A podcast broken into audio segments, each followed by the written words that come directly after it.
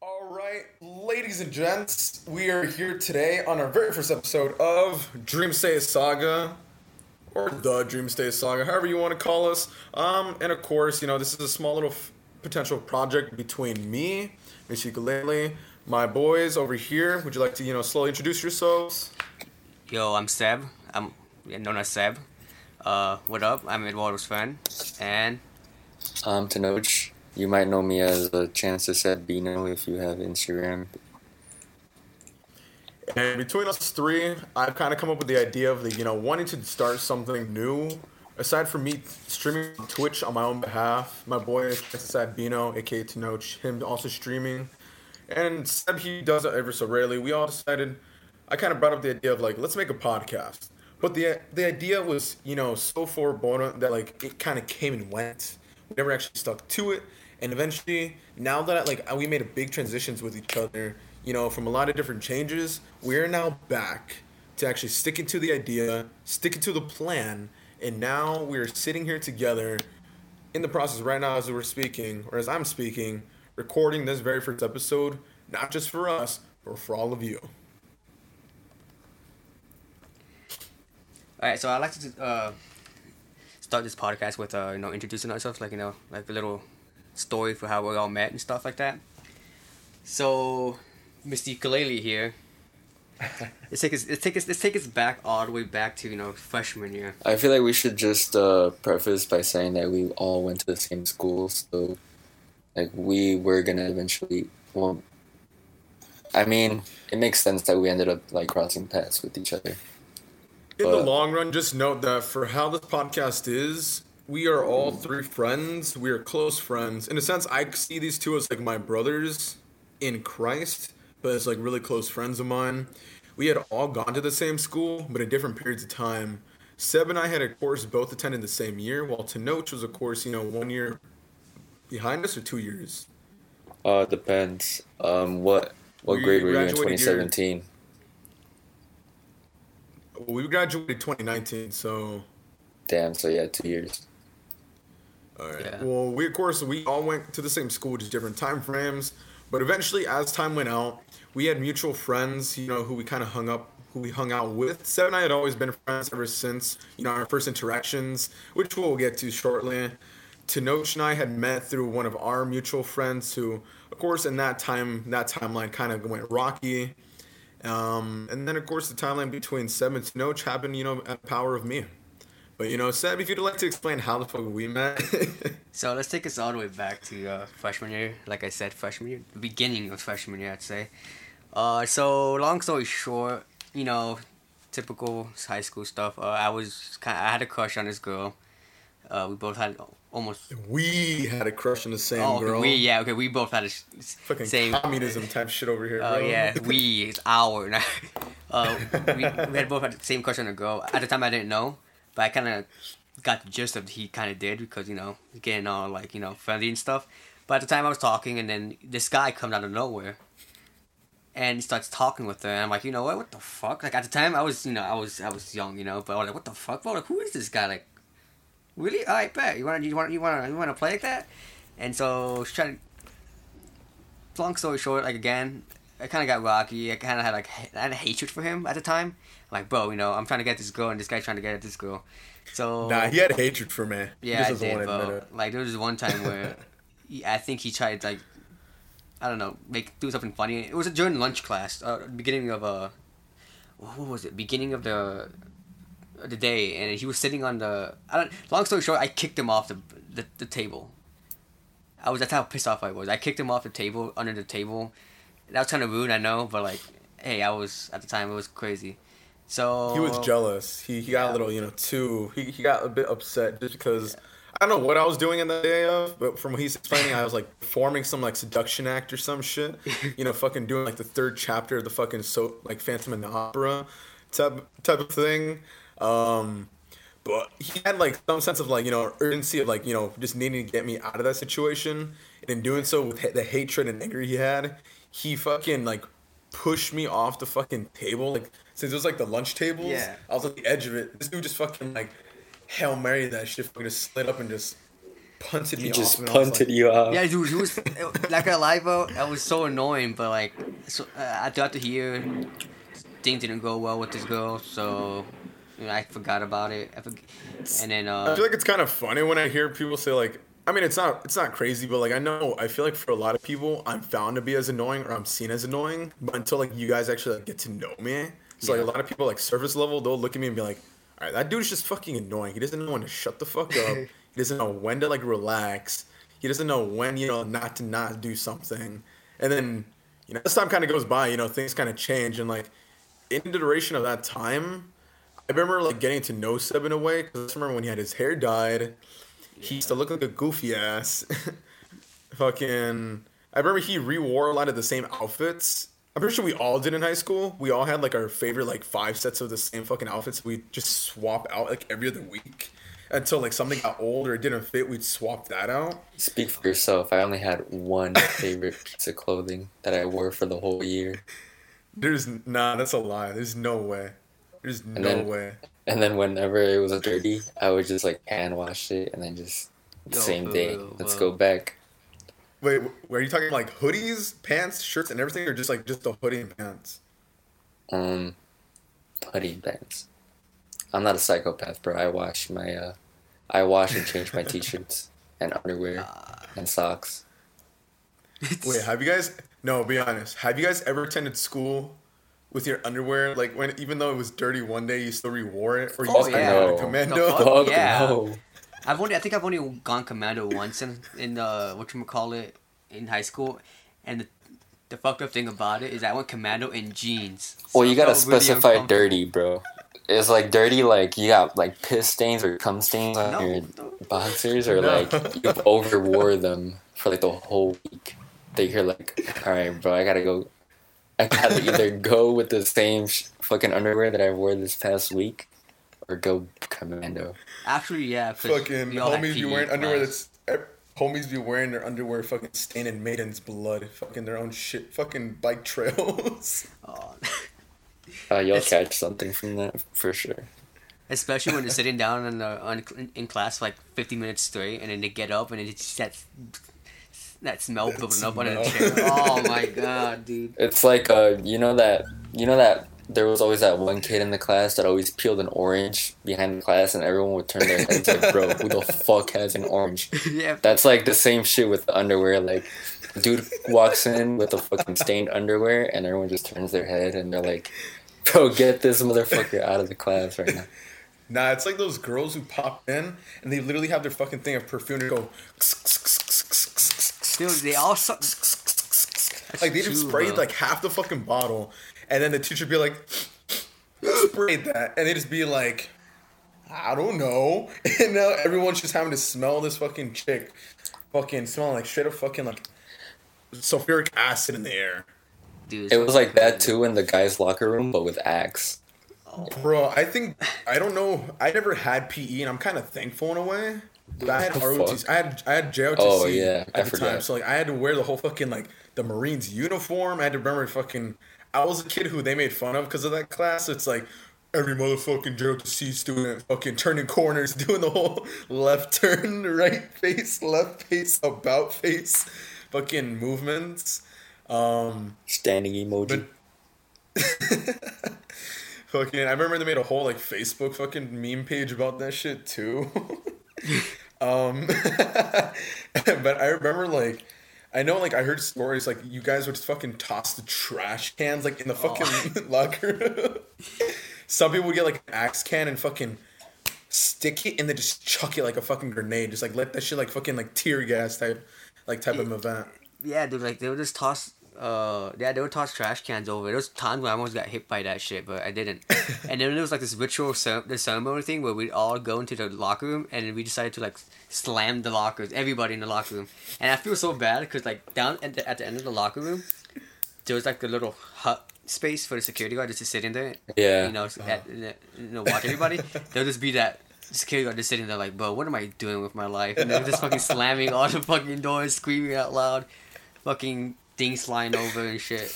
I remember in my first year of high school, when I had PE, we had to, like, have PE like around the same time as the, I don't know if they were seniors or juniors, but they were like older, and we would have to share. Well, we didn't share the gym, but we had PE at the same time as them, so we would all like see each other at the guys' locker room, and they would do like that whole war ritual where they would like literally throw anything that was inside, so like chairs, fucking trash cans and shit, or like book bags. And TLC, there was this one fucking like instance where this one junior or senior was like grabbing a fucking chair, and he basically did the A guys check this out, and he just screamed out, "Fuck this school!"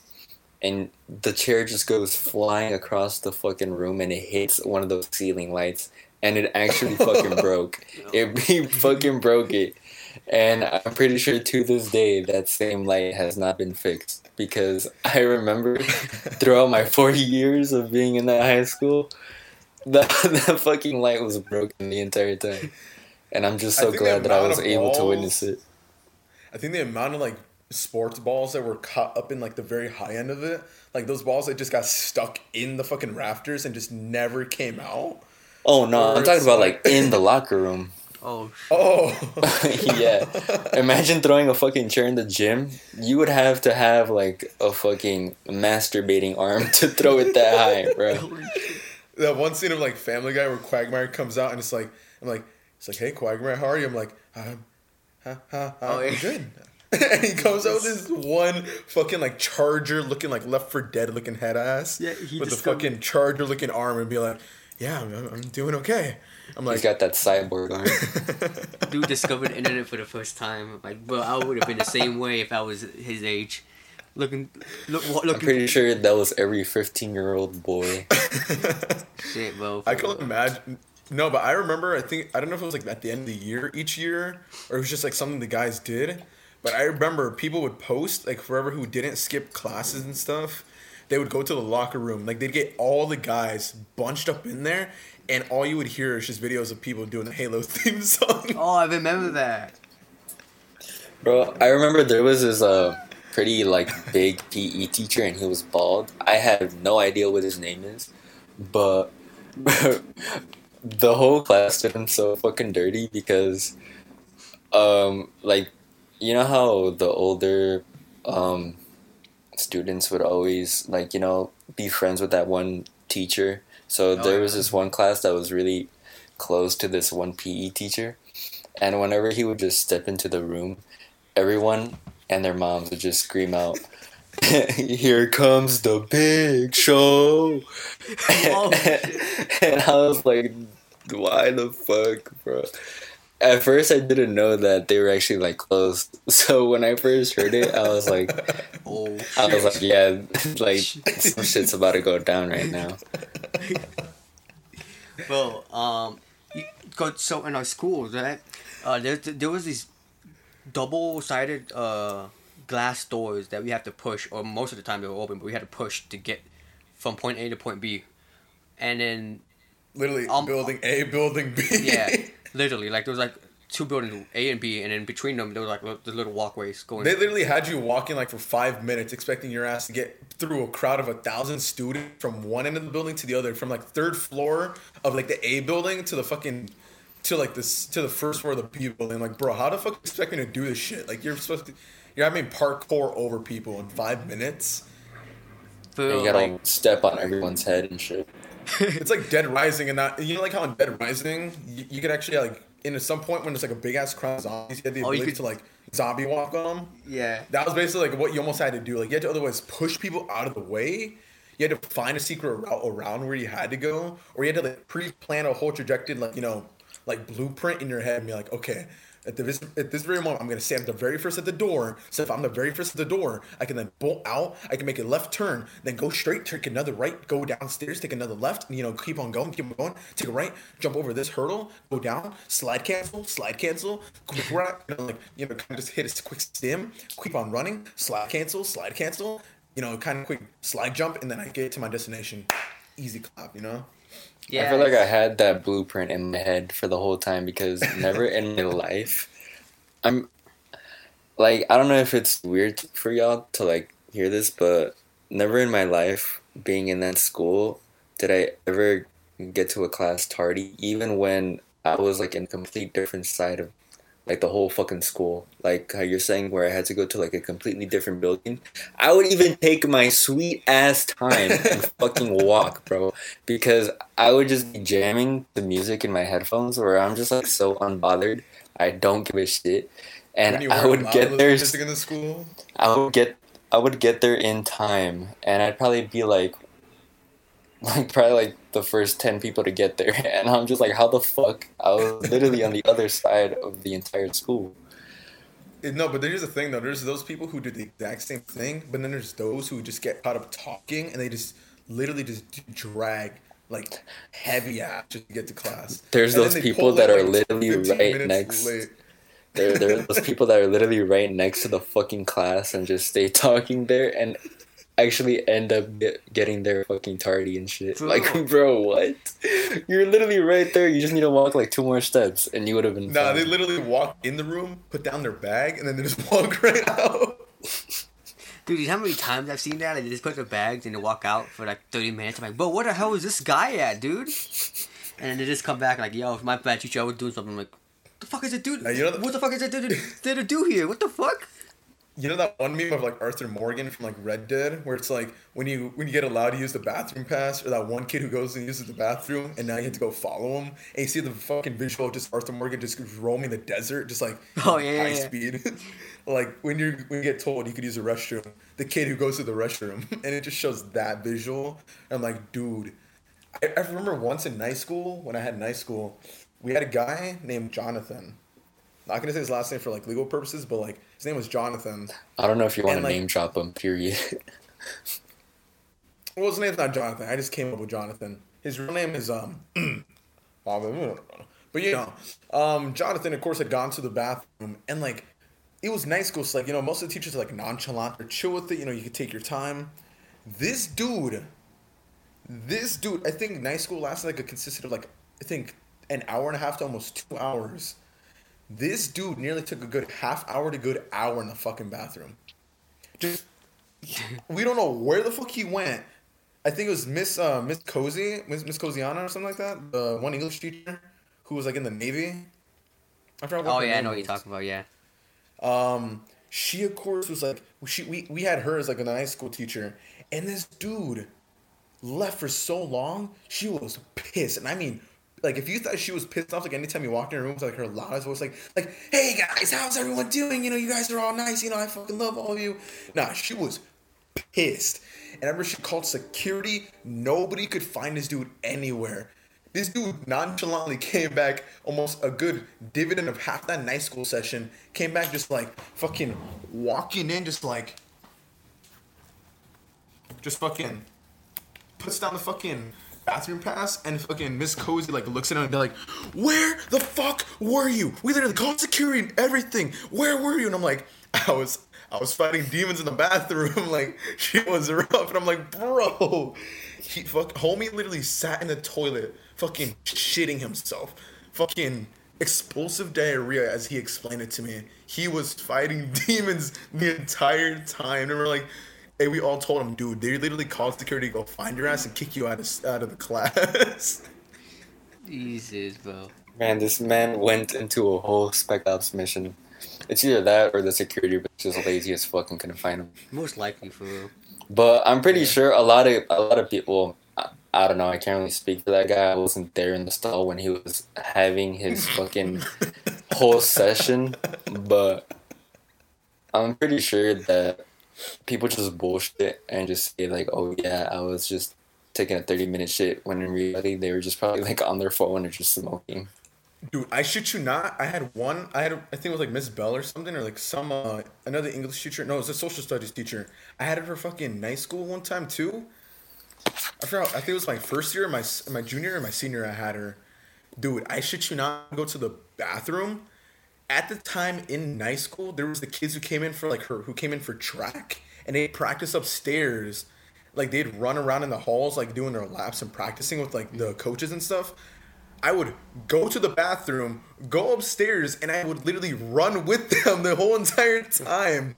And I'd come back, my shirt drenched in sweat, my face is fucking red, and I'd be like, and the teacher would look at me and be like, it's like, where'd you go? And I was just like, I was upstairs running, and she like, after a while, it became a habit, and she'd just kind of be like, so are you gonna go run? I'm like, yeah. I'm like, okay.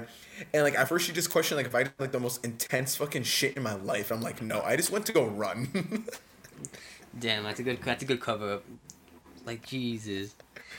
Like the kids all recognized me at the very point, like because some of them were my friends and other ones weren't. Mm-hmm. And I remember they'd like say like what are you doing here? I'm like, oh, I'm in class right now. I'm like, why the fuck are you up here? I'm like, just because. And I joined them. Like the teacher at that point, he didn't even care. He's just like, he sometimes would tell me like. He was questionable, and he was more surprised I was able to run with everybody while wearing fucking skinny jeans. And they were in fucking, like, gym shorts and everything. And I was keeping up with everybody. I'm like, I don't know, I'm just built different.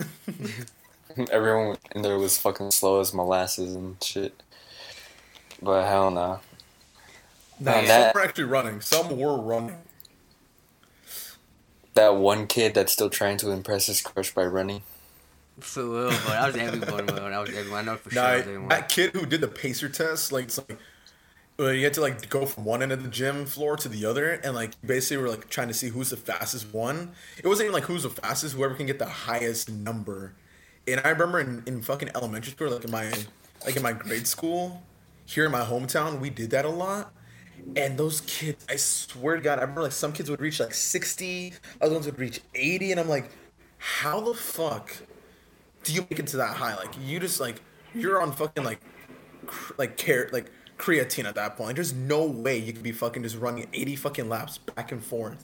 60 isn't really insane, because I actually did witness a couple, like, good amounts of instances where people got 60, but 80 is crazy, bro. You really have to be fucking trying your hardest just for a pacer test. Dude, we had a dude actually achieve 120 plus at one point. I shit you not.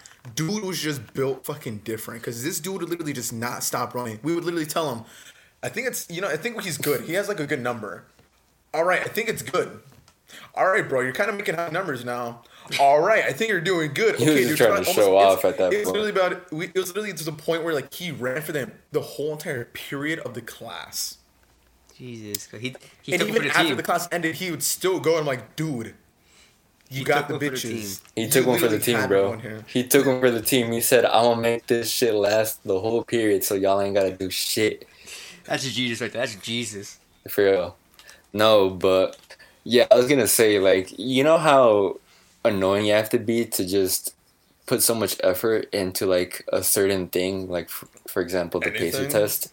Yeah, and then the whole class is just like, bro, just fucking stop already. Like, you passed. You passed. Even the girls would look at him and just be like, okay. Okay, we get it. Fine. I want a date with you. Guy. Just fucking stop. It's fun enough when they'll literally tell that guy to stop doing what he's doing, and he's not even the guy that they like. Damn, that's so fucking rough. I like how this kind of okay. Well, so this kind of like went off like, from the tangent, like me knowing Seb and Seb knowing me. But now I can of course kind of go into the whole slide run of how I met Tenoch. I feel like Tenoch can give you a bit more of a better summary because I wasn't really his friend as long, in comparison to like he was friends with like a mutual friend of ours. Yeah, we will call her Ireland, if anything. Yeah. I remember it was like around like the summertime, 2021, so not too long ago, but yeah, like Eduardo said, I would see this person pretty often, especially in that year for like, and I'm pretty sure it was because of like COVID and since it was like online classes. We would just, like, take advantage, and we were just like, hey, you want to hang out this day. And, like, it was for, like, you know, like, a couple days a week. But I was really good friend, or I still am really good friends with that person. But the point is that during that summer, she kind of like got like a whole group of people together that, you know, we all went to the same high school, so it wasn't like it was just like complete randoms. And we all decided to go eat and just like do random shit, you know, like go to the mall, go eat, voice crack, or just like kind of just like cruise around literally, and not even do shit but just talk. And it was like our own. I remember. Yeah, I remember. We already had like a whole like couple people in the car. And then she was just like, oh, I know this one guy that I know he's like working at this day, but I'll ask if he's like available. And I didn't know who the person was. She told everybody like the name, like, oh, Eduardo, but obviously me not knowing him at all, I didn't know who Eduardo was at the time. So I know we went to his house, picked him up. Everyone was just kind of like crammed into the back seat, so I was actually like sitting right next to him. And you know, in some instances we would like kind of like conversate and shit, and I'm just glad that at that time it wasn't like awkward, because at least for me, a lot of like conversations with people that I don't know kind of like seem forced, and this one didn't really seem forced. And it was also due to the fact that there were so many people there to like just add to the conversation. So we just hang out for that whole day, you know, like stores, eat. There was even a point where we were just fucking around at a Target, just playing hide and seek just for the fuck of it. That's how like strange we were and just random. But it got to the point where it got late and everyone had to go home and shit. And our mutual friend Eduardo and I were like the last three people, and I just remember like us three just talking and shit, because I asked for certain advice that day, and like it just turned like into a whole like kind of like conversation for a good while. And that's after that day, that's when we exchanged, I already had his information from that day forward, so we would just hang out during that summer. I remember we would just skate a lot, because we found out that we actually like liked skating, and it was just funny that we ended up crossing paths, especially because that same summer, all three of us actually went to the same Lollapalooza fucking concert. And oh, yeah. I didn't even know that they were in there. I didn't even know Seb at all. Like, the first person that I knew was Eduardo, and I knew Seb because of Eduardo. So just like the fact that we all crossed paths and we were just like in that same area like that same day is just crazy. Many people would say like, oh, it's destiny, or it's like, it's, you know, ties, you know, like coming to a close, like now it's like, you know, it's destiny, like we all kind of cross paths in some way. And I remember like between you and I, Tenoch, I remember like we'd hang out like a good amount, given if it was like with Ireland, or if it wasn't with them, or it'd be with, like with the whole group of like Georgia, you know, like Ashland, you know, Cookie Crisp, and like everybody else, and like Los Angeles and all of them. I'm giving them all different nicknames, so I don't go saying their names, if that makes sense to you. We, of course, I remember we'd all hang out and everything, but like I feel like as time went by, things had slowly died out, because I think at the time Ireland was then going to go to school. Other ones were kind of like, you know, so kind of like falling out of communication. And I remember, like, I mean, you and I didn't really like keep up with each other, like in terms of we talked a lot. We just hung out a lot. That was mostly, like in the time we hung out a lot. That's like when I remember talked. With Ireland, we of course had played like, you know, games with them. I had played games with her. I remember with like our boy John John Doe. We of course would like play games together. I then got closer with Ireland, but like as time went by, I guess like things that's kind of there was a falling out in somewhere, which to this day I'm still unknown about. Still shocked, and I'm still kind of, you know, saddened by it. But like I kind of just lived past it.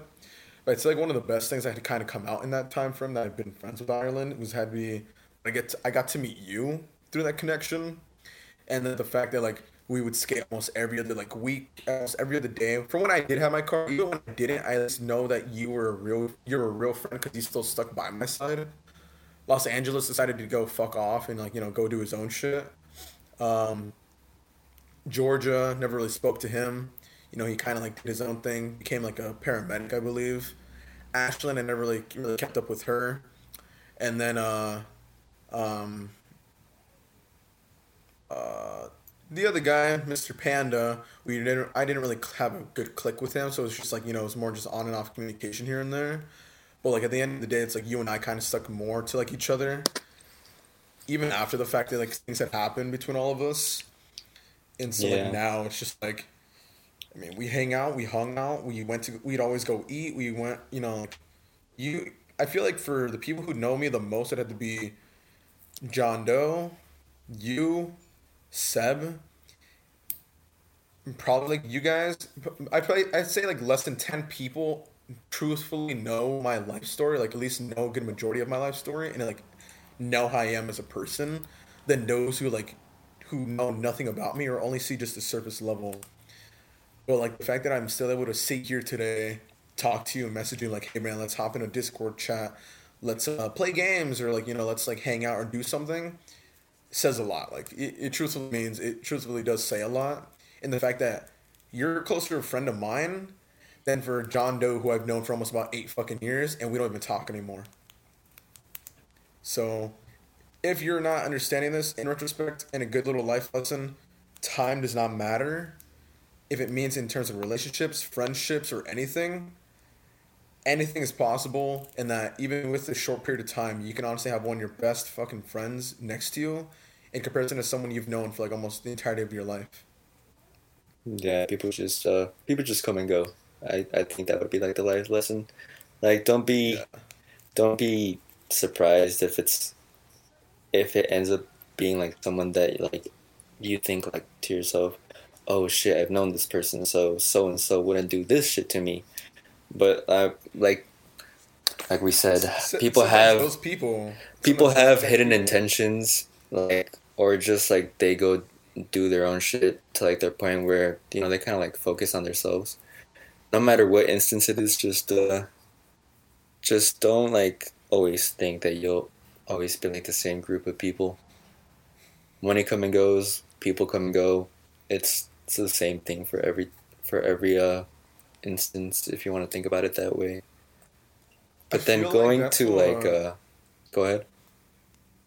I feel like that's what made me feel grateful in a sense, because like at the time I'd lost a lot of my friends like in that year, in that summer, and I made new ones, which were like the whole posse that you guys had. Like I was kind of brought into that group, and I was like, well, now I have more friends because I just lost some. But then now, like this upcoming, like from last year to this year, I lost other friends, and I've gained new ones. Like I've talked to new people, I've met new people. I still have a good connection to you guys, and it's like it's kind of stayed consistent for the most part. And so with a lot of that, it's like it makes me really grateful to know, like, oh shit, I'm kind of appreciative that I lost and I dropped the people who didn't stick around for as long, because it really makes me realize, like, damn, I didn't need them, I didn't want them to begin with. And then knowing that you guys are still here shows that you guys are still supportive, even through the thick and thin. Because I know I've had like bad ties with each one of you guys, as much as we have so many good moments. And I'm lucky and happy to know that we've gotten past those hard moments as much as those good moments as well. Yeah, it comes and goes, man. Like I've had my run-ins with people, friends of so-called friends of mine, but not as much as you guys. I would say I had relatively small group of friends during high school, but most of them I kind of trust. Less than a handful of them are still my friends now. But yeah, like I had my up and downs with Eduardo, you know, have trouble here and there, but at the end of the day, we just go back to talking to each other. But yeah, like the first time I ever met Tenoch actually was when Eduardo texted me. It was during the summer actually too, because shortly after I got hit by a car. But that story could be talking about another time. And as shortly after during the same summer. But yeah, we'll talk about it some other time.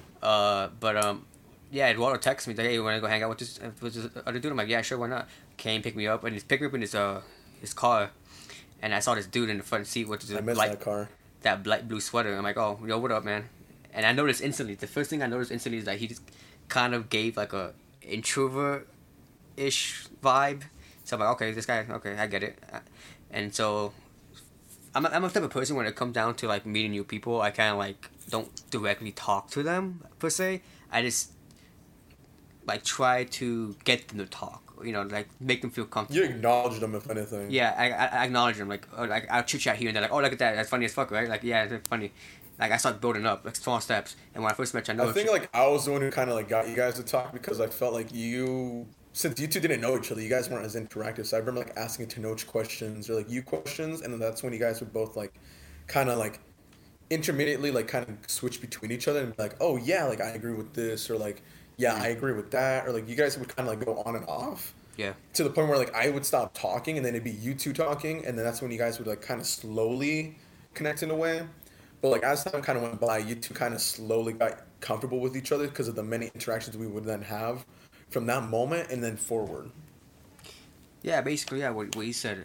But, yeah, I started slowly talking to him, and then he was a pretty cool guy. And from then on out, we started talking to each other more and more. And so it was cool. All three of us, we knew how long have you been... I think I've known Tenoch for about, like, what, 2 years? It was, yeah, the same year that I met Eduardo, because... Oh, shoot, yeah. Because I remember there was this one instance where I hung out with him for, like, 3 days straight, because I slept over. And I think the second day is when I saw you. Oh, shit. You had your whole, like, golf outfit on and shit. Bro, I was fine, yeah. Bro. I'm balling, but we balling. You were faded, too, bro, because you were sleeping in the car. You were so tired. So, like, the premise of that story was that originally me, Tenoch, and, like, my friend John Doe, we were supposed to go to Wisconsin. But homie decided he was gonna back out. And so he just gave up on that idea. He's like, sorry, I don't know if we could do this or anything. And he, like, fucking just gave up on the idea. And so Tenoch had already gotten permission somehow, despite the fact that we barely knew each other within, like, I think less than, like, few weeks, I think, at that point. Yeah. Like, about a month span. And he asked his parents, hey, it's like, oye, ¿me pueden dar permiso para, like, me puedo ir, pues, a Wisconsin con un amigo? And, like, the fact that they told you yes at that time, homie... It's because John Doe decided that he wasn't going to go anymore. Like, because he was going to... If I didn't take my car, it was going to be with him. And I said, well, if you have your car, it's a bit more efficient because my car was kind of fucked in a sense. And he gave up on the plan. So it's like, Tenoch and I basically stayed at my house for 3 days straight. We would stay up watching stuff, playing games. We'd go out to go eat or we'd go, like, skate and stuff. And so for a span of 3 days, it was just literally him just chilling at my house. Just, like... Just doing whatever the fuck we did at that time. Because I lived alone in the city. So, like, for those who don't know, like, I lived alone. Like, I rented my own apartment. Like, I had been just by myself due to, like, a lot of personal issues. And, like, almost all the time I'd invite Tenoch over. Like, I'd invite whoever I had as friends at the time over. And they, like, they'd sleep over. They'd hang out. We'd go out almost every fucking day because I had my car at the time. Which was a bad habit. Because I literally would go take myself to go eat, to go skate, to go fucking get shit almost all the damn time. I'd be buying myself all this random shit. But yeah, it's like...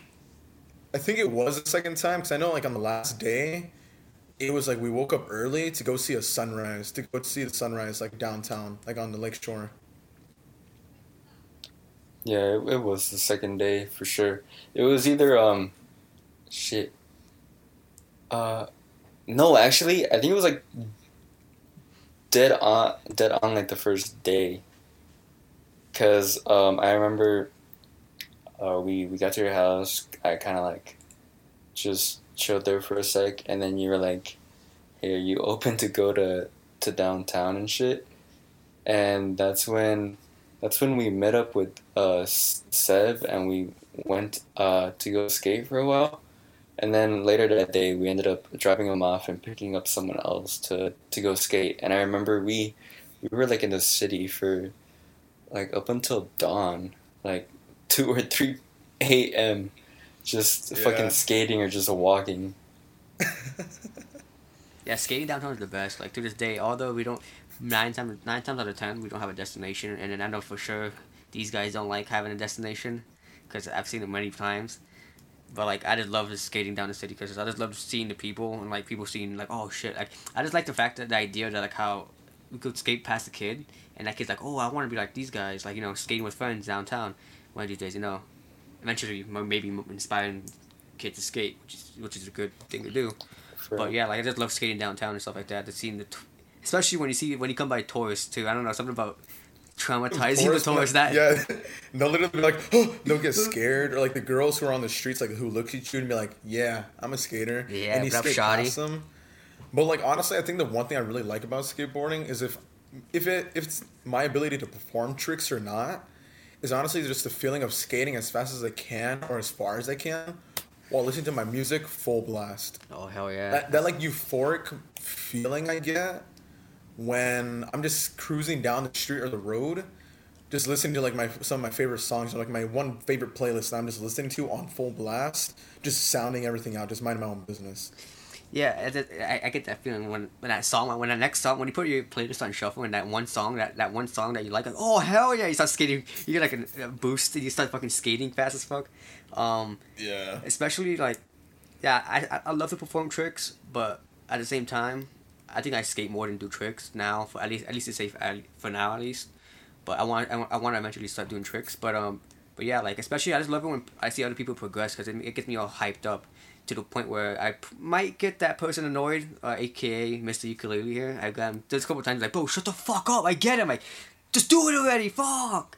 But we're trying to practice an ollie in front of a fucking tall ass building skyscraper when the security guy comes out. Hey guys, you can't skate here. I'm like, yeah, we know, we don't care, but yeah, like I just love seeing people progress, especially like this guy Tenoch here. Like there's been time I've seen him skate from like A to Z. Like he's gone from like able to just skating normally to like skating off fucking the curb. You know, that might be something small, we all taught each other how to do that, but like eventually, like as time went by, we actually got it comfortable with doing that more and more. Like, I remember, like, when none of us were able to do that. Like, We all struggled to go off the ledge. And then when Seb did it first, and then I did it, and then we got Tenoch to do it, we were like, it's not too bad, you know, so you just got to go fast. At first, it might be like something like, oh, come on, that's something small. But, like, bro, when you're on a skateboard and you see that curb coming up, it's like, it hits you. Like, you have that deep feeling in your chest. Like, it looks bigger than it looks. Like, I don't know, something about, like, oh, shit, if I see a curb, I'm going to fall, but... We all, you know, seen Tenoch fucking and Eduardo, Mishika Laili, right off the curb and stuff like that. Just like, oh, it gives me that rush. I'm like, let's fucking go. Or especially Tenoch. Dude, this guy right here, he's able to fucking manual for a long ass time while going fast as fuck. He's going hella fast. Like, I'm skating, like, we're skating down the hill. And I'm skating looking forward. And all of a sudden from my side view, I just see this guy fucking zooming, doing a manual, and then it's fucking Tenoch. I'm like, what the fuck? Like, how? Like, this guy's going hella fast. Like, what the fuck? Yeah, for all those people that don't know skateboard terminology, a manual is when you put, like, you have the foot on the tail, where, like, you have to, like, balance it. It's not supposed to scrape the concrete, like, while you're riding it, but I wasn't able to, you know, do it as perfectly, so whenever I would put my foot on the tail of the board, it would always like scrape the concrete, but I didn't mind that, even though it fucked up my board. I kind of felt like it made it like that much cooler for me, especially like how Seb said, if you go like really really fast, because a lot of people just get like really hesitant, and I do too a lot, and just like the fact that, you know, I'm able to pull it off here and there.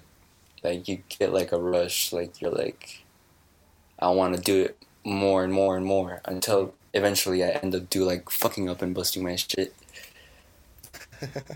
I remember, like, whenever Seb and I would do it, it's like we'd often have competitions with each other. Like, we'd record each other or we'd race to see, like, whoever can last the longest. And there'd be moments where he'd always get them all, like, he'd get, like, back-to-back manuals, like, with ease. And I would struggle to get, like, maybe one or two done. But there'd be moments where, like, I'd get some, like, that lasts for so long, or I'd be so fast, and you just see me just kind of just keeping my position instead of just like, like, so hyped while recording, man. Dude, it's so fun, bro. I love seeing shit like that. And, like, bro, like, it's just so fun to seeing other people progress and getting hyped, and then you progress with each other. Yeah, I just remember when I fucking, like, got the high-ass ollie before that one dude, like, Pierre came through, and he, like, fucking stopped my progress, and I was like, fuck. Yeah, Eduardo was getting his ollie on and stuff like that, and then this guy just came on and kind of like started talking. And I'm like, fuck, bro, you kind of the hype. See, now here's the thing though, like for those like who know me, like I'll do tricks, but like will I land them? Probably like 1 out of 10, honestly, just because I'm not really in the mood or I don't feel as confident and I just don't want to. But if I were to actually commit to it, I'm pretty sure Seb can maybe back me up. But when it comes to my ollies, if I were to do ollies, I'd have really fucking high-ass ollies. Yeah, he actually does. Like, it gets me angry because, like, my bro, like, you can land a good ollie, but he just, like, the way he does, like, he doesn't commit, like he said, like, he doesn't really commit fully into it, but, like, he's... Like, I feel like I'm closer to getting kick flips or, like, heel flips, probably. Yeah, dude, I'm like, what the fuck? Like, because once in a while, when we're skating downtown or, I don't know, somewhere uptown, we once in a while stop into, like, a skate spot, right? To skate this soft pavement area or whatever, and once in a while we'll skate, and then I'm just, you know, mind my own business, do my tricks, right? And then all of a sudden I see this ukulele ear just fucking almost do a fucking varial heel flip or a kick flip. I'm like, what the fuck? What? Hold on, we're trying to do like level 1 shit, and you're over here going to the boss fight, like, well, bruh. You speedrun with no armor on, naked and shit. I remember it was the I think we were near like one of the malls. I forget what the mall was called. But it's, but, like, we were in the parking lot, and we had dug out that one portion of, like, the fucking, like, the dirt, we fucking obliterated that curb. We basically were just using that end to, like, just kind of, like, curb slide it and everything. I remember that's what you got me committed to do, but at the same time, I remember I was trying to go for a kickflip, but I think I nearly almost did a varial tray flip, or, like, a tray flip, and you're like, yo, you're a fucking tray flip. I'm like, I was, like, fucking freaking out, because, like, I remember I was just, like, doing them quickly, or I was just, like, flicking it as aggressively as I could, and it would just kind of go like, fucking crazy. But yeah, that day too, especially on when we were at the mall parking lot, we just waxed up that curb. If you guys don't know wax, we just wax. You rub it against like a rough curb or pavement piece, trying to grind on with your board slide and stuff like that, and make it more like slick. I tried doing 180, which is basically doing an ollie, but turning 180 mid-air. I tried 180ing that curb onto... Basically, I 180 onto the curb and did a 50-50. After a couple of tries, I finally did it, and it was so fire. But I had the recording on my phone, but it was so fire. Like, I was so hyped. So, yeah, I remember getting a few board slides in and out of that. Yeah. I remember, like, keeping it consistent, and other times where I locked up and I'd get thrown off. And there's one time we went to Chinatown, right? We tried... it was actually in front of a sushi restaurant that we tried getting a reservation at, but he had to wait an hour and 30 minutes or something like that. I tried Mr. Kaleli here tried recording me, tombstone? Tombstone is basically when you sit on your skateboard, like a tombstone, like pretty much laying down on your skateboard, going underneath any obstacle, just like it's like obstacle. Too low that you just like need to get your way through, yeah, or like a tunnel area or something like that, like a little tight space. And then I tried going underneath.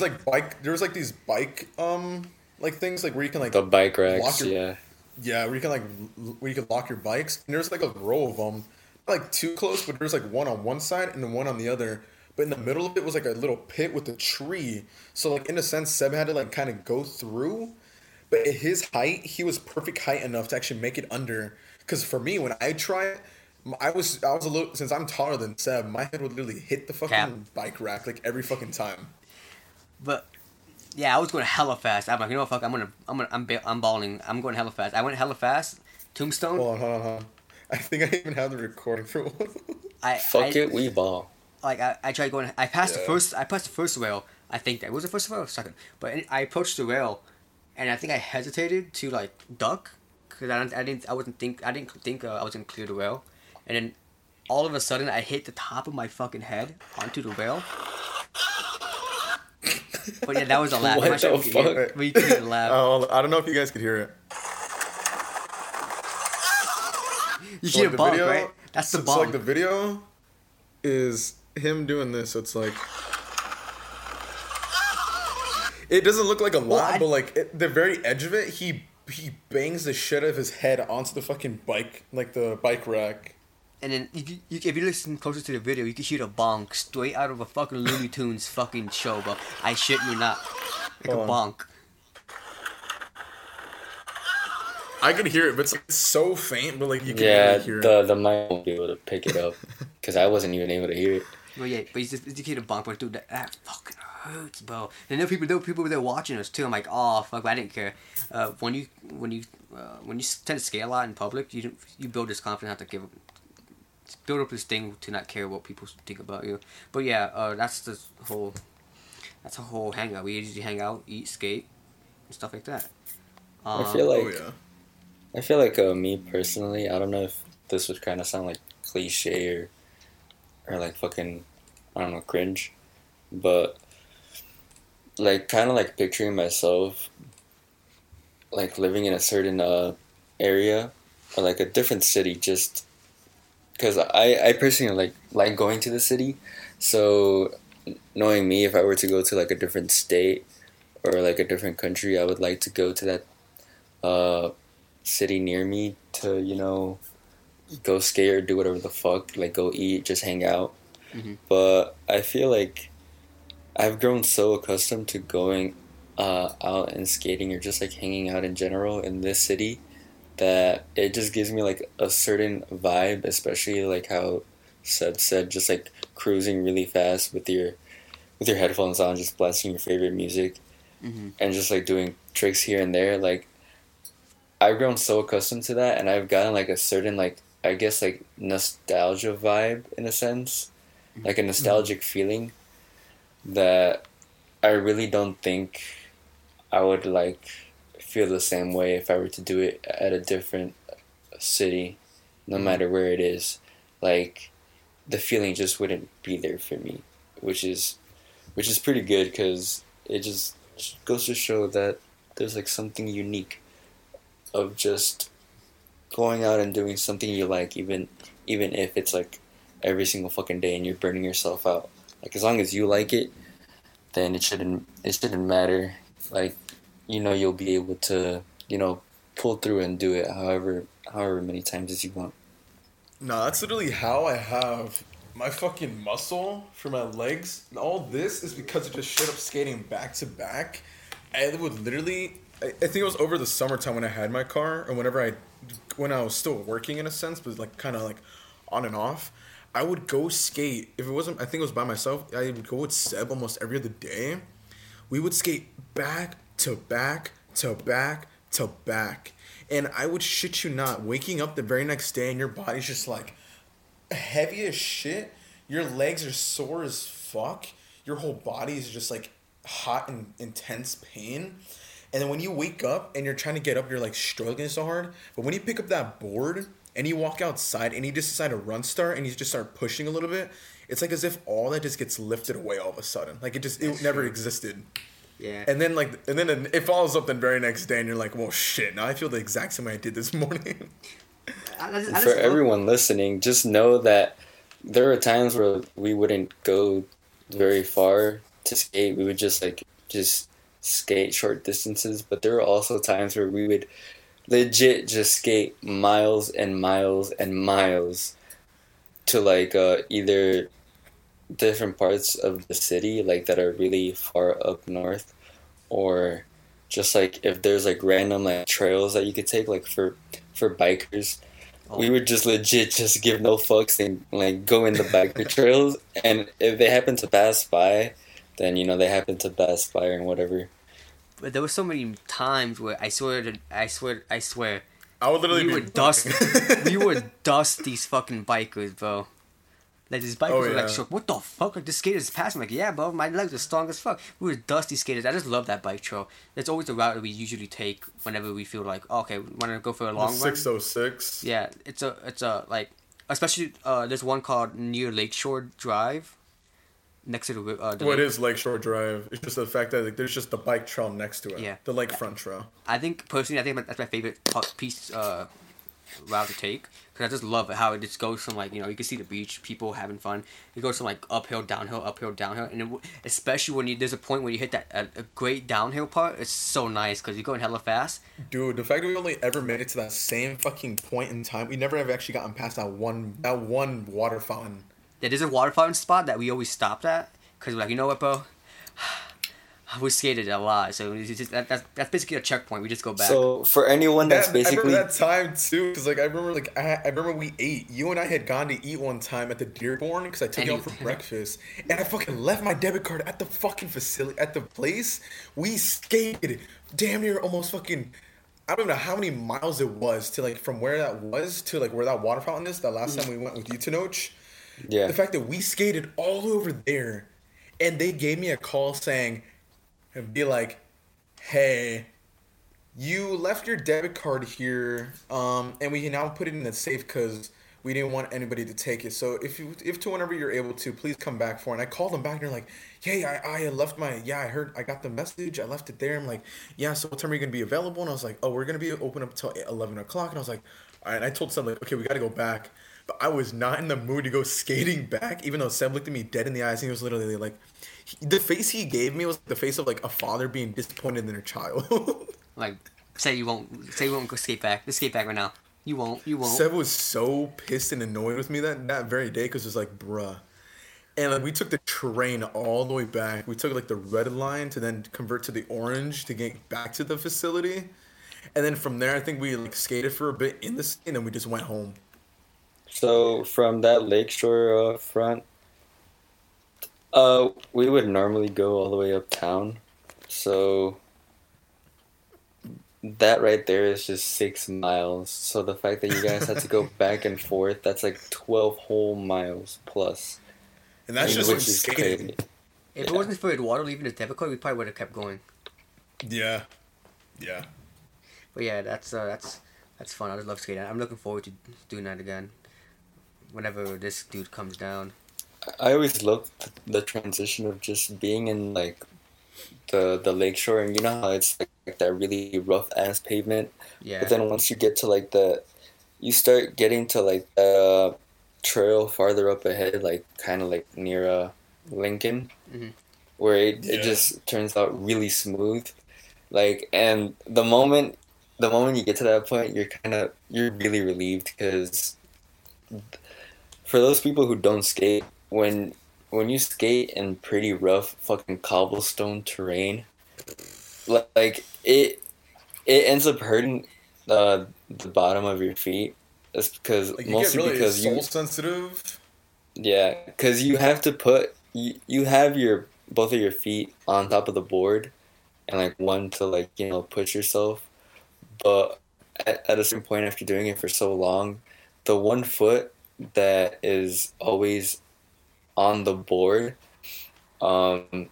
it ends up getting really sensitive and hurting after all that rough ass terrain. So when you go to like that really smooth pavement, it's like just so fucking relieving. It's like when you take off your shoe from like a really hard working sweaty ass day, and your foot is able to just to feel the air. Like, even though your foot stinks like a motherfucker, the moment you let your foot breathe, that's like the type of feeling you get when you transition from like shitty pavement to like the good pavement. And it's like, not only that, it's also the fact that you gotta push harder and even like stronger on the rough terrain in comparison to like the smooth terrain. Yeah, I feel like that's what made it worse. I would just give up at one point. I would be like, bro, I don't even want to. We're just walking this. Yeah, we walked it. I think 9 times out of 10, we just walk it. Like, you know what? Like, the first thing I'm not sure if these guys know, but the first thing we do is when we skate up into a rough terrain, the first thing we do is look at each other and make like a nasty face, like, oh.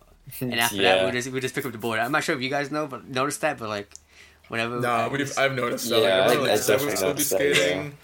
Like, when else would still be skating? The other ones would just be like looking at you like, oh. Nasty, but yeah, it's a great feeling when you go into a soft pavement. But it's not a good feeling when you fucking all of a sudden, you're just skating smoothly on a soft pavement, and all of a sudden you just suddenly stop and you just fucking move forward. I have the very video. Basically, yeah, that's basically how it feels like. It's just nasty, bro. It's annoying. Like, bro, who made this? Like, yeah, at that point, you don't even want to skate. You just want to pick it up and just walk your way there, no matter how. Man, I don't want to do shit no more. Man, I don't want to do this shit no more. But yeah, bro, the many times that you, I remember the one time we skated, and I remember listening to 21 Pilots' the Stressed Out album. I remember just jamming the fuck out of that, and I didn't even care if I was skating, because I think that day I was like, I don't know if I was really in the mood for it.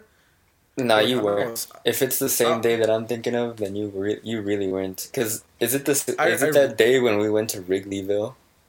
Based on Cubs. Yeah, the Cubs, for those you don't know, it's pretty much the Cubs baseball field in Chicago. I think so. I think it was that, or like it was that day, or like another day. But like I remember because I was running the entire time. Yeah, it was that day, bro. Okay, well, I actually do give them props for just like running, because it was my idea to just like go all the way up there, because I feel like after just hanging out for so long, we always seem to visit like the same places no matter what, and Seb and Eduardo always wanted to like switch it up, and I had no problem with that. It would just be like, okay, where are we going? And this one day it just occurred to me, like, just for the fucks of it, we should go over there, because in my mind that was like the farthest place that I could think of, and we were not aware of like what terrain or what streets we were gonna head to, because we never really went up into that area, especially in skateboards. But yeah, yeah, you went like really ballistic that day, especially because like I already know that you've had like a lot of stamina, but just like the fact that you just gave up on skateboarding itself because of your feet hurting, and you just decided to like legit sprint, not like slightly run, but just like full on sprinting mode. And I remember at one point I also fucking joined you on like just running, because yeah, that sidewalk was just fucking annoying. But I'm surprised that was one of the days where the back of your foot wasn't bleeding, bro, because I remember seeing you bleed so many times because you wasn't wearing socks. That is why. Yeah, because I'm weird like that. Okay, I'm that type of person who doesn't really give a fuck. No, so I wear long socks now. I wear dress socks. I wear ankle socks. But there's moments where I'll literally just put on my shoes without socks. I'll put in like the foot powder. Like I'll put in whatever I got to. But like I don't really care about wearing my shoes with or without socks. I don't know. I know too many people. It's like, you're weird as fuck. Like, you're fucking cringe. Like, that's honestly nasty as shit. Like, you're fucking weird. Well, no. To me, I know a lot of people do know that. I do know a good amount of people who do that. I've tried putting on shoes without socks, and like it doesn't feel like horrendous. Like it's bearable, but just for me. I feel like I would do that if I was just like in a rush to just like put on clothes like right the fuck away. That I would just be like, yeah, let me put on my shoes without any socks, because I gotta go here like now.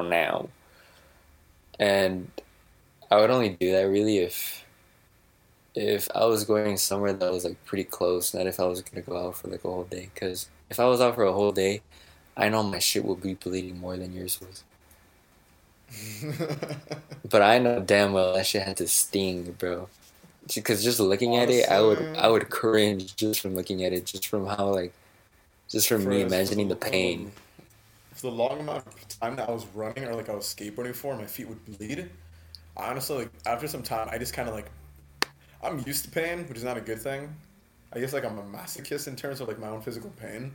But, like, anytime I'd have moments like that where, like, my ankle or, like, the back of my fucking heel was bleeding, my fucking Achilles heel, I would literally just deal with it. Like, I don't even care. Like, I'd literally just keep on going. Like, it hurt, but I feel like if I just ignored it, I wouldn't really know about it. I was a little fucked.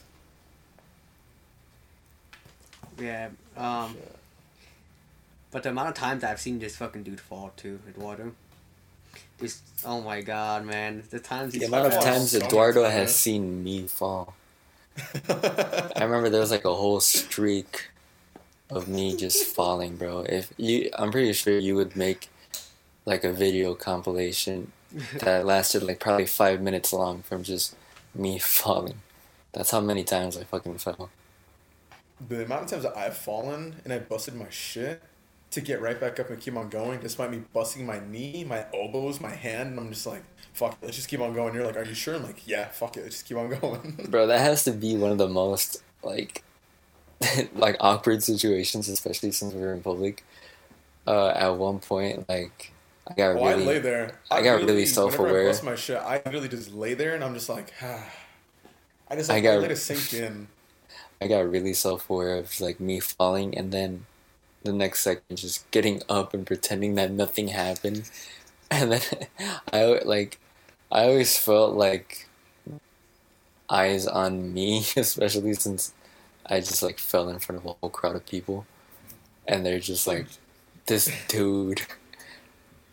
It's like they assume it's easy for them to just get on a skateboard and just start pushing. Even at like a beginner level, it's not an easy task to just stand on a board and then keep your balance. Like that should take some time. But it's the fact that like when we fall and like we get right back up, yeah, we feel that tension on us, but at the same time we're just like, yeah, we just ate that shit and we're getting up right afterwards. Like, what are you gonna do about it? It's like moments like that where I'm like, damn, I'm like, I do this just because I fucking love it. I do this because like I find thrill in it. I do this because I kind of maybe like the pain of me falling, but knowing I can get right back up and keep going, like without giving up.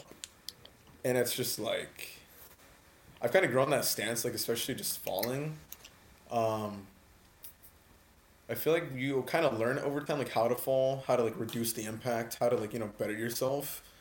And then it's, like, at the same time, you fall, you're just like, well, fuck it, I fell. Like, what am, like, am I supposed to, like, yell? Am I supposed to, like, cry? And, like, I just get right back up and keep going. Like, the fuck you expect me to do? Like, I'm no bitch. Like, I'm just going to keep on going. Like, that's how skateboarding is. Like, you're bound to fall, and you're gonna have to fall to like learn how to get back up and keep it going. Because if not, if you don't ever fall, yeah, you may have good balance, you may have some good coordination, but like at the same time, you're not gonna get used to the pain. You're not gonna get used to like you know the how much you can endure in terms of like falling and like how much you can really handle. I know that out of all three of us, the guy who wins an award for best recovery has to be Seb, hands down. Just for the fact that this man ate an entire car, bro. Oh, shit, yeah. And got back up within seconds. Instantly got back up. You know what's funny, though? It's the fact that, like, I don't know if it was, like, months before or, like, a few weeks prior. Seb and I, when we'd skate, we'd often, like, we'd talk and we'd always be skating while skating. And there was moments where, like, where I nearly get hit by a car because it'd come out of nowhere. Or it almost hit Seb and, like, Seb and I would, like, tell each other. Like, he told me, like, I feel like if there was like a scoreboard and like an entire like world, like, you know, saying like people who've nearly got into accidents or who nearly got killed or something, he said like you and I would probably be like in first and second place like all the damn time because of how many times we've always gotten hit by something. And that day when that happened, I declared him first place, like without a doubt. Yeah, because he actually got hit by a car. Yeah, we were gonna explain this. We were gonna explain that that accident podcast later, but fuck it, we just talk about it now. But basically whenever we skate on the road and shit like that or in the streets, we tend to look out for each other. Most of the time it's always me. I'm always on the last person on the whatchamacallit, on the road. I'm like behind everybody else, and I'm always looking back of us, and I will just shout to you guys, hey, it's called behind us, move. And then this time I didn't. And I'm always looking back, you know, just in case. This time, I decided to just ride off the sidewalk without looking back, because, you know, after so many years of looking back and not getting hit by a car, like, you know what, this time nothing's gonna happen, nothing bad's gonna happen. I ride off the curb, and I didn't look back, but I had a feeling that something was behind me. All of a sudden, I get hit in the back. I start flying. I left my legs in midair, to reduce my impact, not breaking any of my legs or something like that, because I love my legs, And then I fall on my ass. I look behind me. There's a fucking car, just full on stop. This goes to a complete stop. I'm like, and I'm just sitting there doing a pogger face, like. I look at all my entire surrounding. Like, I see Eduardo stopping. I see Tenoch that's about to get off his skateboard, like doing his face. And I see my skateboard going all the way forward where Eduardo was at. He picks up my skateboard. I instantly jolt upwards. I see everybody else just looking at me, just, oh my god. Nobody says, oh, are you okay? I'm like, well, fuck them. I guess they're bystanders, but I just get up instantly, go up to the fucking driver's seat, and it's like, I'm like, oh, my bad, dude, my bad, bro, this is my fault. And this guy's panicking while he's on his phone. He's like, oh, bro. I'm like, no, it's all good, it's all my fault. And he's like, okay, he just drives off. And then, bro, from that day on, my bottom, like my ass cheeks basically was sore. Like, it was so sore to the point where it was actually pain. And I went to work after that day. I recall that same day I went to work. Much because, I recall that shit so much because, like, I remember, like, hearing it, and I remember the very moment, like, how it happened. I remember just, like, skating ahead of all you guys. But I was skating, and I just, like, I turn around, and the very first thing I see is Seb literally just, like, mid-air, fucking, like, in the air after the impact. And I see him mid-air in the moment. I remember stopping the very moment I see that shit. I throw my board at the building next to me, and it's, like, a glass building. So I was, like, not even thinking if it was going to break the fucking glass or not. I remember chucking it, and I remember just running straight towards Sub. So I was like, yo, or like, I remember like going up to him like, yo, are you okay? Like, yo, you good? And this motherfucker out of everything, he says, he doesn't even worry about himself. He's like, is my skateboard okay? I'm like, this dude. True skater he doesn't moment. Care about. He doesn't care about really his own life. He really did not care. He asked me, is my skateboard okay? And I was like, yeah, dude, it's okay, we got it. And Tenoch was like behind me holding onto it as like I was trying to get a step up and stuff. I was like, damn, this dude really just tanked the whole car. Man, if anything, I was just in shock when it happened. Like, I felt bad because I realized after the fact that I just stood there and, like, kind of, like, hesitated to go and help Seb get back up. Because, like, the moment it happened, I was just like, what? It's like completely fucking, completely just. I can only frozen. Imagine like just. I can only imagine you just frozen there. You just see me like running, just like past you, and you're just. Oh, like, I just did. Like... That's exactly what happened. But I mean, like I said, if I didn't get frozen up, I would have. That would have definitely been me, like running to go get him up, because I literally saw it with my own eyes, bro. I did not blink whatsoever when that happened. So when I saw the impact, the first thing that I imagined was like, just like the pain that this dude must have felt after having a whole fucking car just run him over. Dude, I felt no pain, bro. I just felt like, honestly, low key, it felt like somebody pushed me. I thought, hold on, but it's a fucking ambulance. But I honestly felt like someone sprinted towards me and just pushed me. But They happened to push me in my ass for some reason. I don't know why, but it wasn't. They didn't push me. Like, it felt like someone pushed me, and but I looked behind me. It was a fucking car. And then I feel like the reason why you didn't feel a lot of pain is because you were in shock and like your adrenaline was just pumping because you're like, well, shit, it happened. Like, what do I do now? And the fact that you felt it all afterwards is because afterwards, like when your body was just slowly like getting back to how it was when you were at work and like the very next day, and so when you were just feeling like you were in complete fucking like utter pain, it's because your body just like then got to realize like, damn, I got hit by a car. I need to feel something. Yeah, I'm thankful that nothing like it was just a sore pain in my back and nothing else. Cause I didn't go to the hospital or a doctor. I just bawled and fucking we bawling, bro. We going straight to work. Just kept going. You could really we could all admit that Seb was the first one to take back shots. Yeah, damn. Yeah, that's a joke that this fucking dude keeps saying. Oh, yeah, Seb was the first person to ever see take back shot by a fucking car. Fucking, but yeah, it was just fucking crazy, bro. Like, it was just crazy. But yeah, I'm thankful that you guys are friends of mine. Although, I don't really like reach out as much. This is the person I am. I don't reach out as much, but whenever I do, like, I make it, like, you know, I mean it. But, like, I don't reach out as much, but I'm thankful. I'm still friends with people I'm friends with to this day. That means, you know, they're there for me. Like, it shows so much because I don't, like, I'm always, you know, overthinking and shit like that. I'm like, oh, maybe this person has to text me back because maybe I said something that when I was hanging out with them, or maybe I did something that they weren't really, maybe I did something, or we did something together that wasn't really fun or that was boring.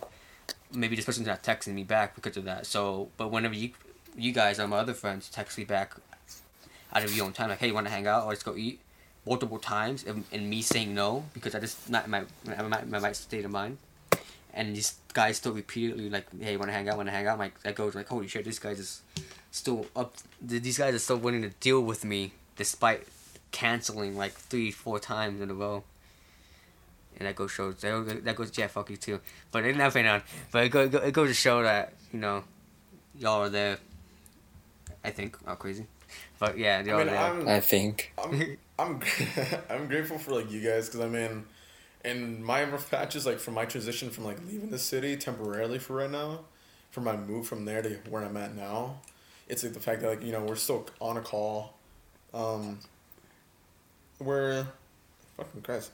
I have a fucking hair, man. Ah! Yeah, doing some sus stuff, bro. Yeah. Licking the floor. It's just the fact that, like, the fact that you guys are still by my side, despite me, like, not even being in the city anymore. Like, we don't hang out as we used to. But the fact that we're on this channel, we're talking to each other, we're starting this project, we still play on our consoles, you know, party chats, we're playing together, we're texting each other, keeping up with one another. The fact that, like, Tenoch has dealt with me, you know, it's like, he's heard me, like, when I'm just not feeling too good, he's there whenever I need him. So whenever you're there, just like whenever I gotta just be like, hey yo, you know, like this, I need some, like, you know, some help with some stuff, some like creative ideas and a lot, like, you're often there for the most part with that.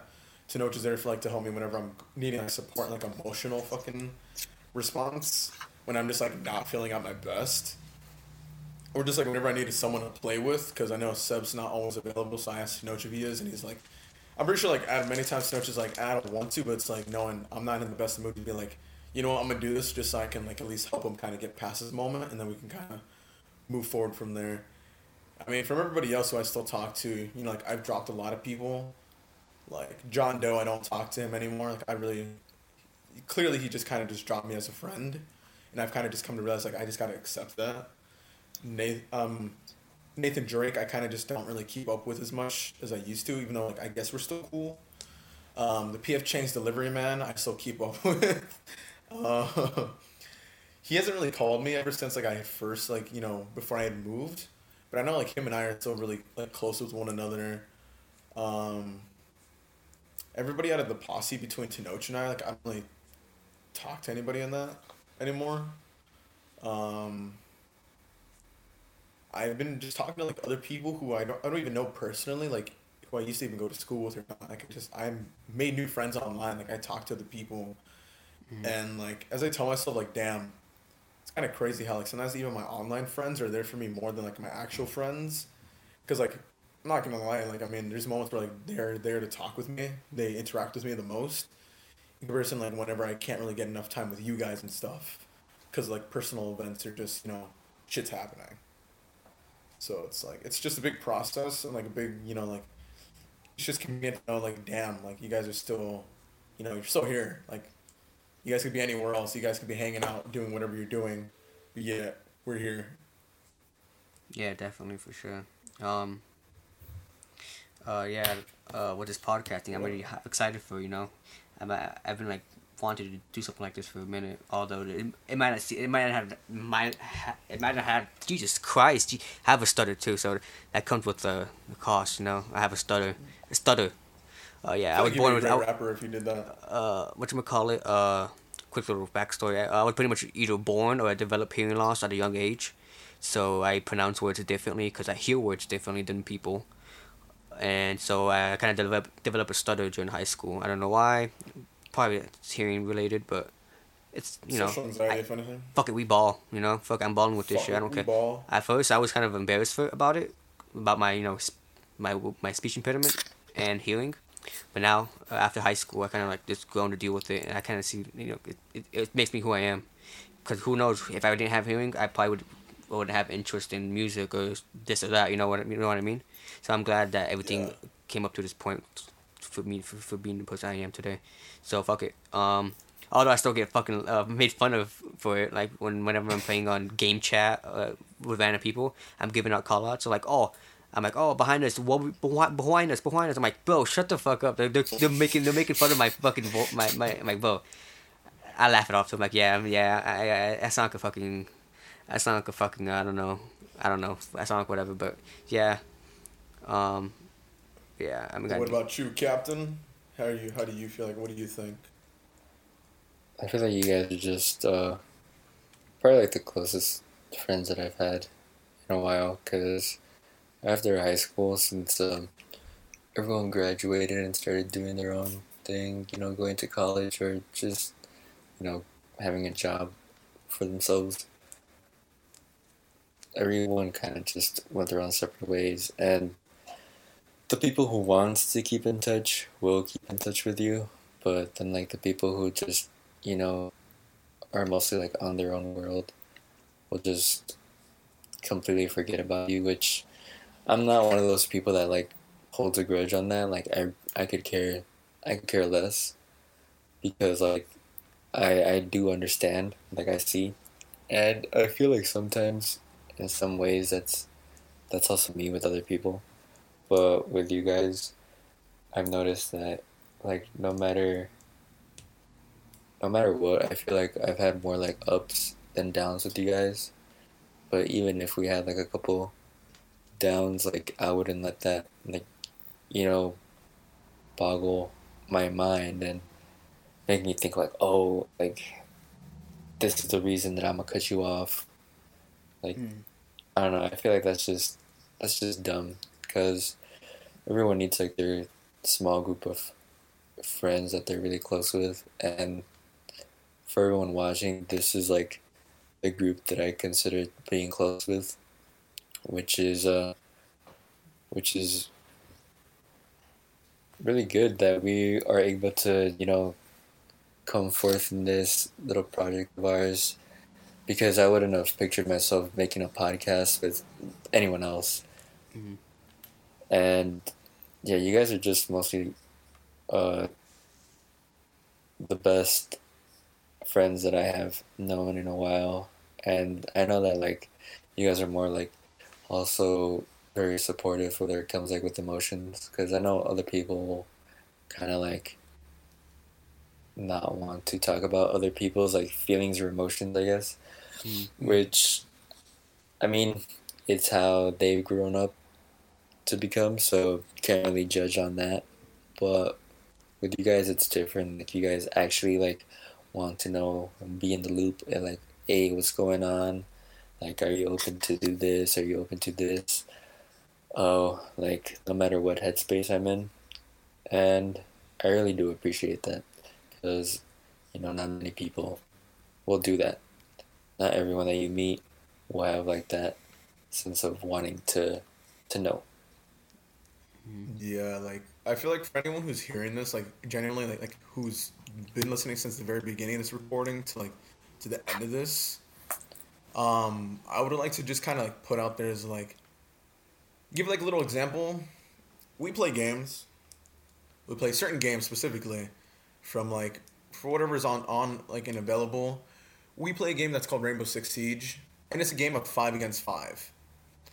As like a little example like this, where it's like, do you need a lot of friends to be popular? Do you need a lot of friends to be well acknowledged? Do you need a lot of friends to, you know, to feel like you're part of something? And the answer here, I think, which we could all give is no, we don't. Because as an example, it took the three of us to communicate with each other to take on a whole team of 5 people and win. We didn't need a full team. We didn't need more people than what most people would need it for.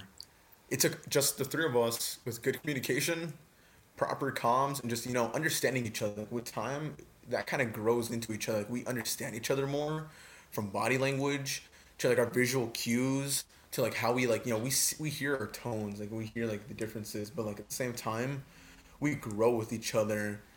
So do you need 10 to 20 people to be in your life to like know that you're cool, that you're like, you know, you're well acknowledged, that you have that friend group? No.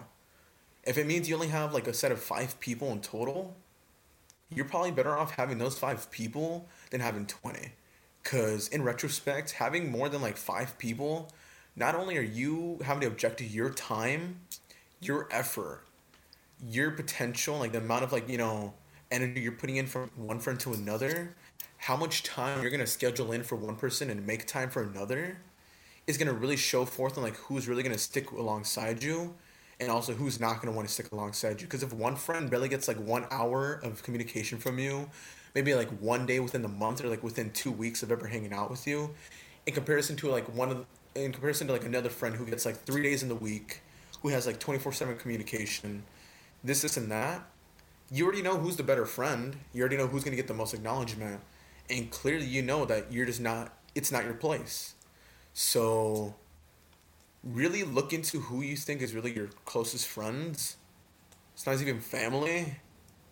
Your siblings' friends, your significant others, like, you know, friends as well. Like, look into, like, who do you really confide in? Who do you really, like, look into, like, you know, conforming to your best ability? Do you really feel like your personality could be let out fully with this person, with this other person?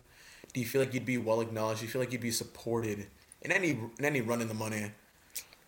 But at the end of the day, as long as you find that 1 or 2 other people who be there, like who are literally your day ones, you're like, you know, you're ride or die. Then at the end of the day, those are the only people you really need. Like, you don't need anybody else.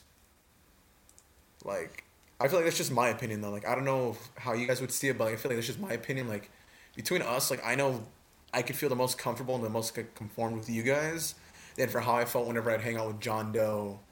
Or, like, with other guys, for people who I had been friends with for, like, longer than, like, fucking 5+ years.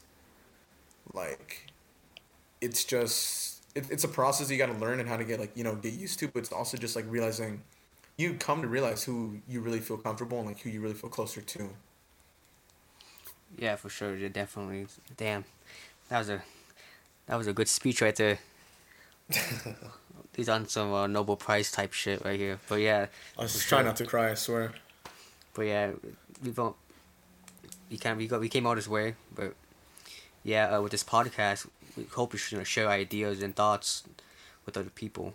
For sure. If anybody watching, leave suggestions. Yeah, for sure, leave suggestions, and for sure, we'll be talking about multiple various topics.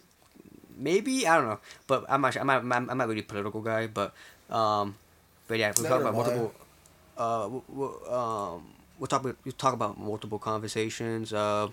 As of schedule, I think we're still up to air with our schedule, but next Monday for sure we'll drop another podcast. We're definitely looking into the idea of like keeping it consistent to every week on Monday. If it isn't, so normally what we're planning to do with that is like, We're gonna stick to the idea of like doing live feeds. So we're gonna of course do it live, edit it in the same day, and then release it the very same day. So if it means it comes out early in the morning or late in the afternoon, as long as we can get it sent out and uploaded before the night ends, that's what our main goal is here. So always expect the best quality, the most original quality. We're not gonna be fake. We're not gonna be like, oh yeah, so I walked this old lady across the street and I did a good deed. Like, no, I'm gonna be like, I saw this old lady, I walked past her and it says, you can walk yourself across the street. In that type of moment, like, you know, we're gonna be original, we're gonna be real, we're gonna be open, and we're not gonna be like, hey man, I don't like you because of this, or like, yeah, I heard this story about this, something happened. Like we try to like stick to like a certain idea and a certain theme like everyone else is doing. Like, no, we're gonna do what we do best. Like, we're gonna be original, we're gonna stick to what we find to be ideal. And it's going to honestly be trial and error for all of us. Not just for me, not just for Seb, not just for Tenoch. Like, we're all going to be here learning and adapting as each session we do. We're bound to, like, you know, grow from it. We're not just going to be like, all right, one and done. We're going to be like, all right, we already know what we're doing. Like, no, it's going to be something we're going to keep on learning per episode, per session. I don't think even by the time we even decide if we ever come to the point where we make it, if it comes from like me streaming to like us doing a podcast to like us just doing our own personal projects, I don't think at any point in time will we ever stop learning or we ever stop like adapting to what we're doing. Do you have any say on this, Tenoch? I was gonna say to all like the people that are viewing and stuff, you could also leave any questions, any like anything that you want us to shed like light about, like a little mini Q&A. We could also do that. Yeah. Just like you know, like it doesn't have to be like a whole separate like sidebar thing during the whole podcast.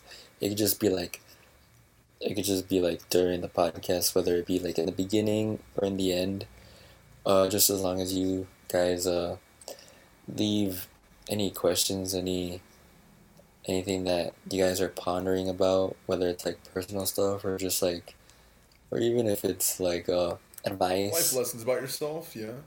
Yeah, we are more than open to talk about it, because I mean it is a podcast after all, so any topics that we're able to talk about really are a huge help.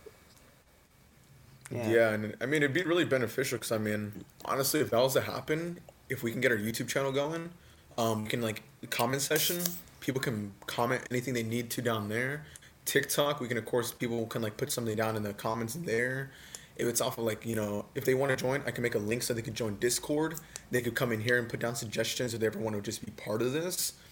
And anytime we're doing this live, we'll literally be on our phones here. We will like have it open and we'll just be like, hey guys, so like, you know, so this person username, you know, Twitch Spider 97 said, you know, how do you guys feel every single time you wake up every morning? And then, you know, of course, we're going to go off taking turns, you know, speaking per one, like one for one, and like until like we decide we're going to end the episode at some point. Yeah, and go back to what Eduardo said. There's trial and error, basically. Yeah, we're not doing our best right now. We are doing our best, but we still have lots of room to improve. So we haven't reached our peak yet, so just bear with us, and you'll go alongside us. Yeah, so I mean, with that, I feel like, you know, I feel appreciated of, like, being able to actually have this pre-recorded and actually doing this live, and I think for right here, it would be good enough to where we can, like, you know, we haven't really come up with, like, a whole intro or outro just yet, so, like, I mean, for right now, we're going to have to just say, I think this is where we can call it. Yeah, for sure. And and then for the following sessions we do, little by little, as you know, trial and error, we'll learn how to like, you know, introduce ourselves, how to have a good introduction, have a proper intro, outro, even maybe come up with a theme song. We will even like probably have audio in the background, who knows? But I think for now, I think this was actually a good start of things. It's like lighting a fire just from using like the dead leaves in a forest. Little by little, we'll add branches, we'll add more leaves, more dry birch, and to the point where we're going to get a campfire, then it becomes a bonfire, we build a house, we build a foundation, build a fucking, you know, a furnace, you know, like, get all this, like, you know, the little, what's it called, the little fireplace, and we'll just grow from there. It just keeps on growing and growing. If there's anything you guys want to, like, you know, say before we leave, you know, we call it for the day? No, I think we got... Well, personally, I think I got everything that I wanted to talk about. Yep, and if that's the case, that should be it. And don't fall too deep in the dream state, y'all heard?